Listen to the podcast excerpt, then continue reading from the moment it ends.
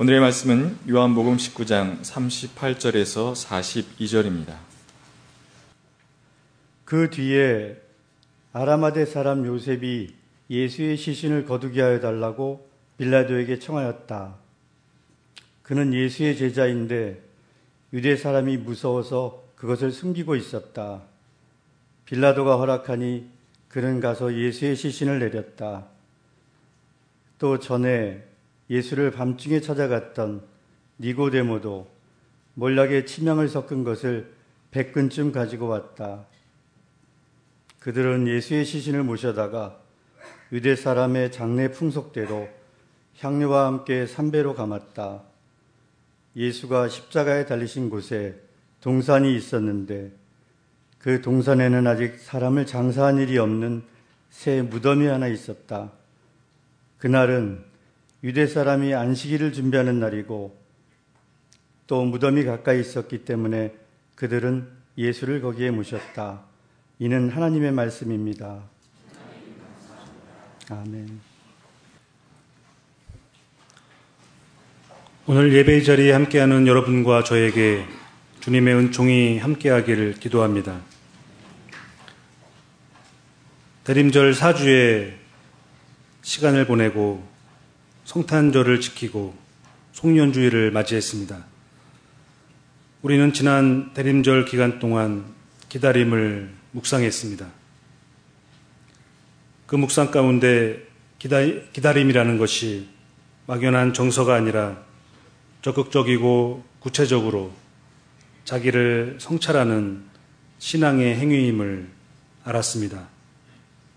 그 기다림의 열매가 새로 시작되는 2019년 우리 삶과 신앙의 든든한 밑거름이 되었으면 좋겠습니다. 로마 제국이 유대 땅을 다스리던 시절 많은 유대인들이 그리스도를 간절히 기다렸습니다. 시므온도 그 중 한 사람입니다. 누가복음은 시므온을 이렇게 소개하고 있습니다. 예루살렘에 시므온이라는 사람이 있었는데 그 사람은 의롭고 경건한 사람이므로 이스라엘이 받을 위로를 기다리고 있었고 또 성령이 그에게 임하여 계셨다. 그는 주님께서 세우신 그리스도를 보기 전에는 죽지 아니할 것이라는 성령의 지시를 받은 사람이었다. 누가복음 2장 25절로 26절의 말씀입니다. 그러던 어느 날 시므온은 간절히 기다렸던 그리스도를 만납니다. 성령의 인도로 성전으로 들어갔을 때 그는 정결례를 위해 성전에 들어온 한 부부와 아기를 봅니다. 시므온은 그 아기를 자기 팔로 받아서 안고 하나님을 찬양하며 말합니다. 주님, 이제 주님께서는 주님의 말씀을 따라 이 종을 세상에서 평안히 떠나게 해주십니다. 내 눈이 주님의 구원을 보았습니다. 누가복음 2장 29절로 30절의 말씀입니다. 시므온은 성령의 인도하심과 조명하심으로 눈이 열려 그리스도를 보았던 것입니다. 이것이 시므온의 기다림의 열매입니다. 어떻게 보면 밋밋한 이 장면을 의미 있게 바라보기 위해서 우리는 누가복음의 시선을 의식적으로 따라가야 합니다. 누가복음은 이 가족이 성전에 오기까지의 삶의 경로를 다큐멘터리를 찍듯 추적합니다. 유대 땅에 로마 황제 아우구스투스의 칙령이 내려졌습니다. 모든 사람은 자기 고향으로 가서 호적을 등록하라는 명령입니다. 목수였던 요셉은 아내가 만삭임에도 불구하고 황제의 명령에 따라 갈릴리의 나사렛 동네에서 유대에 있는 베들레헴으로 호적을 등록하기 위해 떠납니다. 그 길은 100km가 훨씬 넘는 먼 거리였습니다. 산곡 끝에 그들은 베들레헴에 도착했고 마리아는 해산할 날이 되어서 첫 아들을 낳습니다. 요셉은 여관을 구하지 못해서 마국간 구유에 아기를 눕힙니다. 그리고 시간이 흘러 정결하게 되는 날이 차서 모세의 법대로 아기를 주님께 드리려고 예루살렘에 있는 성전으로 올라온 것입니다. 누가복음 2장에 이 요셉과 마리아의 삶의 풍경은 너무나도 고단해 보입니다. 로마 황제의 칙령도 모세의 율법도 가난한 부부인 마리아와 요셉의 삶을 의미 있게 만드는 것 같지 않습니다. 질서를 어기고 그 틀에서 벗어나면 무가치한 존재가 되고 쓸데없는 인생이 될 거라는 두려움을 그 부부에게 안겨주는 것 같아 보입니다. 그런데 시므온은 로마 제국과 유대 민족의 거대하고 뜨거운 이야기들이 하늘을 덮고 있는 유대 땅, 그 유대 땅에서 고단한 삶, 연약한 삶, 어떻게 보면 무능한 삶을 사는 그 부부 사이에 태어난 아기에게서 그리스도를 본 것입니다. 내 눈이 주님의 구원을 보았습니다. 이 고백이 자신의 죽음과 그리스도의 현현이 맞닿아 있는 운명을 짊어진 이스라엘이 받을 위로를 기다리온 시므온의 기다림의 열매입니다. 인생의 끝자락에서 터져나온 시므온의 이 고백이 어쩌면 하나님을 믿고 예수 그리스도를 따르는 모든 그리스도인의 삶의 소망인지도 모르겠습니다. 요한복음은 예수는 말씀이 육신이 되어 우리 가운데 거하시는 분이라고 선포하며 시작합니다. 우리는 여기서 육신이라고 번역된 헬라어 사르크스의 의미를 주의 깊게 살펴야 합니다. 신약 성경에서 인간의 몸을 지칭하는 단어는 구분되어 사용됩니다. 사르크스는 다소 부정적인 의미로 인간의 육체를 가리키는 단어입니다. 이 세상과 결합된 존재, 더덥고 헛된 존재, 기댈 곳이 없는 존재, 인간 실존의, 인간 실존의 무상함. 사르크스라는 단어에는 바로 인간 실존의 처연함이 잔뜩 묻어 있는 단어입니다. 그렇기에 요한복음의 시작을 알리는 말씀이 육신이 되셨다는 선포는 생각할수록 우리에게 의미심장하게 다가옵니다. 이 예수를 밤에 찾아온 사람이 있었습니다. 바로 니고데모입니다. 요한복음은 니고데모를 바리세파 사람이요 유대인의 지도자라고 소개합니다. 안셀름 구린이라는 신학자는 밤에 예수를 찾아온 니고데모의 내면을 이렇게 묘사합니다. 인간의 삶이 어떻게 실현되고 어떻게 온전한 구원에 이를 수 있는가에 대한 물음은 유대인의 물음만이 아니라 그리스인의 전형적인 물음이기도 하다. 그리고 이것은 모든 시대의 전형적인 물음이다. 니고데모가 예수를 찾아 나선 때는 밤이다. 시간 설정은 요한복음에서 항상 깊은 의미를 지니고 있다. 밤은 여기서 내적 어둠과 암흑, 감각에 무디어진 상태를 상징한다. 니고데모는 자신의 무의미한 삶에 괴로운 나머지 예수를 찾아 나서고 그분에게서 자신의 실존적 물음에 대한 해답을 얻기 원했다. 니고데모의 이 갈급한 물음에 예수는 거듭남의 화두를 던집니다. 누구든지 다시 나지 않으면 하나님 나라를 볼 수 없다. 요한복음 3장 3절의 말씀입니다. 우리는 이 거듭남의 신비를 어떻게 이해, 이해할 수 있겠습니까? 토라의 출애굽기에도 니고데모가 경험한 하나님 체험의 원형적 이야기가 나옵니다. 바로 모세의 이야기입니다. 모세는 미디안 제사장인 그의 장인 이드로의 양떼를 치는 목자가 되었다. 그가 양떼를 몰고 광야를 지나서 하나님의 산 호렙으로 갔을 때에 거기에서 주님의 천사가 떨기 가운데 서 있는 불꽃으로 그에게 나타났다. 그가 보니 떨기에 불이 붙는데도 그 떨기가 타서 없어지지 않았다. 출애굽기 3장 1절로 2절의 말씀입니다.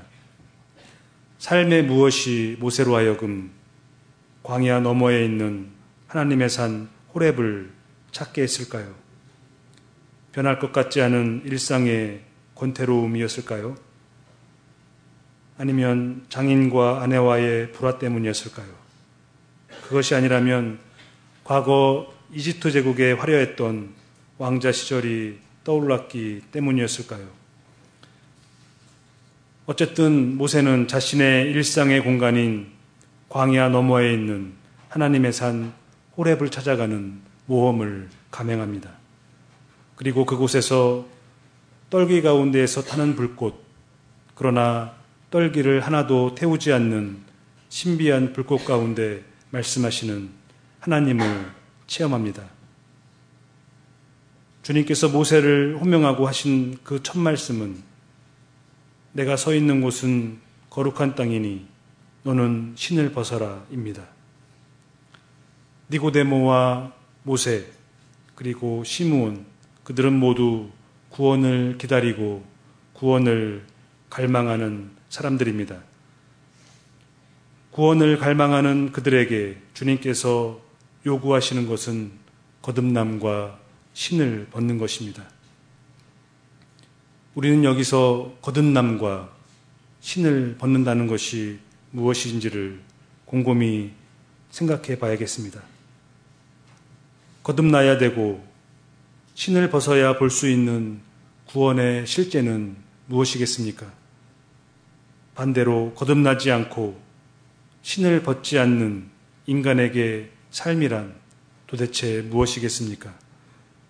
창세기는 이러한 양갈래 길 위에 서 있는 인간 존재의 실존을 가인의 이야기를 빌어 선포합니다. 주 하나님은 선과 악을 알게 하는 나무의 열매를 먹은 아담과 하와에게 죽음을 선포하시고 삶의 짐들을 지워 에덴 동산 밖으로 내쫓으셨습니다.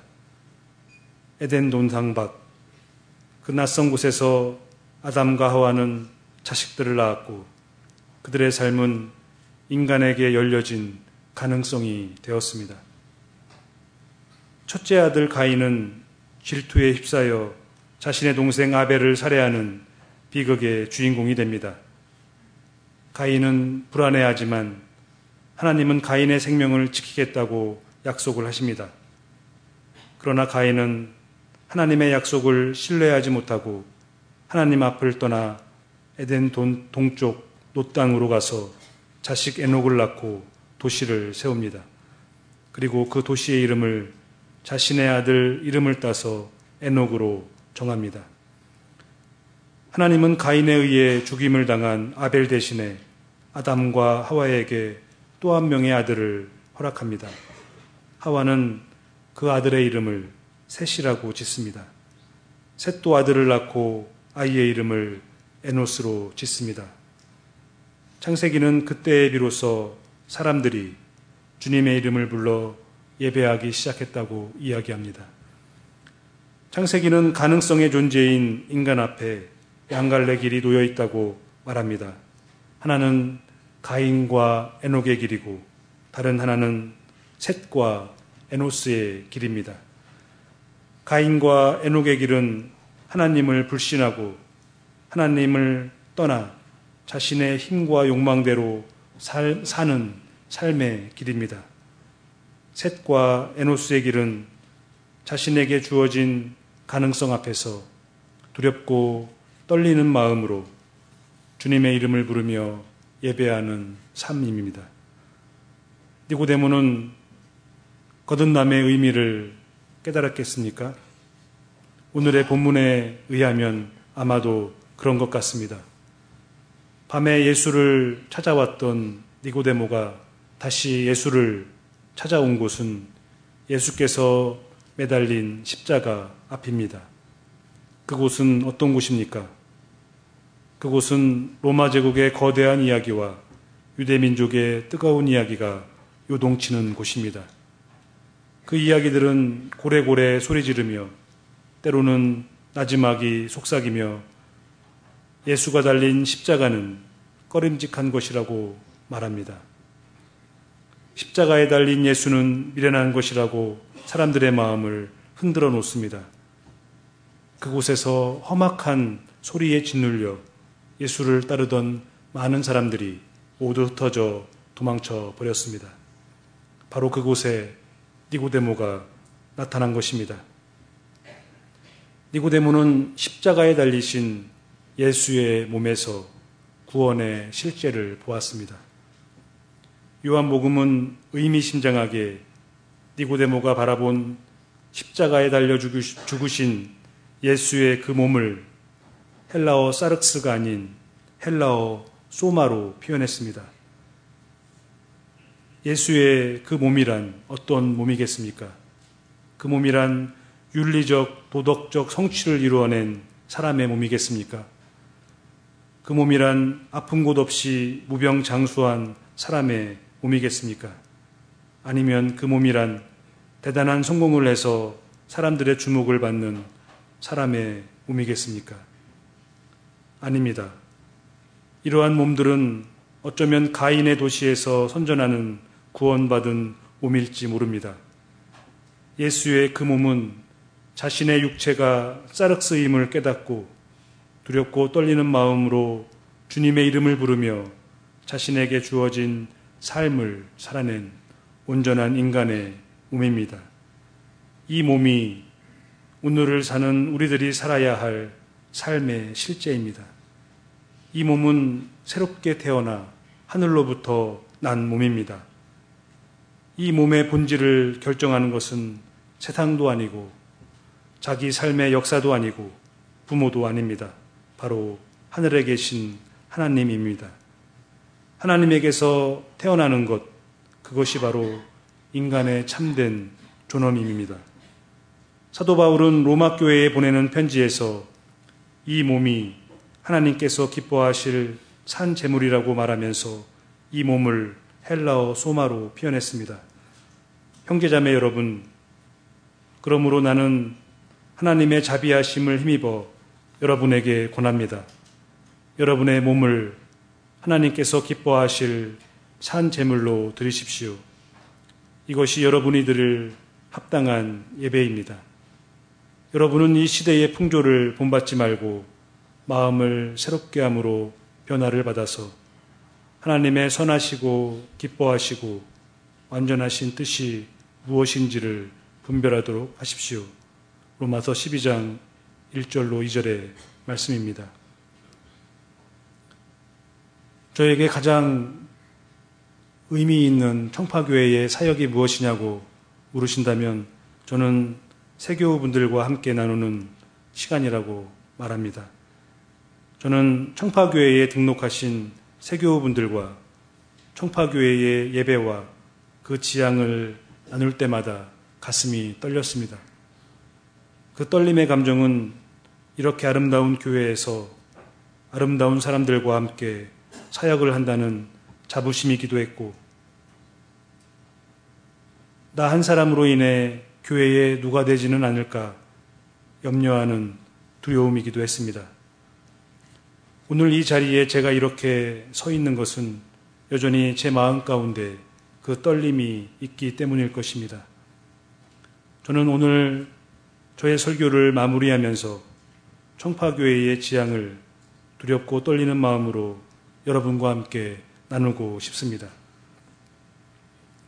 하나님에 대한 지식을 내세우기보다 아는 만큼 실천하기 위해 몸을 낮추는 교회. 돈과 지위와 권력이 없어도 이 땅에서 행복을 누릴 수 있음을 보여주는 교회. 내가 나를 발견하려고 애쓸수록 내가 가난할수록 내가 깊이 이해할수록 더욱 진실한 그리스도인이 됨을 확인시켜주는 교회. 부자들과 권력자들의 소리보다는 가난하고 힘없는 이들의 소리를 경청하는 교회. 자기의 특권과 다른 사람의 특권을 보호하기보다는 인간의 존엄성을 지키기 위해 헌신할 수 있는 교회. 가르치는 스승이 됨과 동시에 배우는 제자가 될 줄 알며 인간을 더 인간답게 하는 모든 경험의 중심이 되는 교회. 내 양심의 결단을 내림에 있어 자유의 가장 폭넓은 공간을 마련해 주는 교회. 모든 연약함에 대하여는 항상 부드러우며 모든 위선에 대하여는 대항할 줄 아는 강직함을 지닌 교회. 평화부재의 현실로 고통당하는 이웃들의 아픔을 동감하며 평화의 씨앗으로 살아가는 교회. 인간의 탐욕으로 말미암아 하나님의 창조물인 자연 세계가 파괴되는 것에 반대하여 무생명을 귀하게 여기며 자원을 아끼는 녹색 교회. 우리는 아직 이런 목표를 온전히 이루지 못했습니다. 앞으로 가야 할 길이 더 멀다고 할 수 있습니다. 하지만 우리는 날마다 새로워질 것입니다.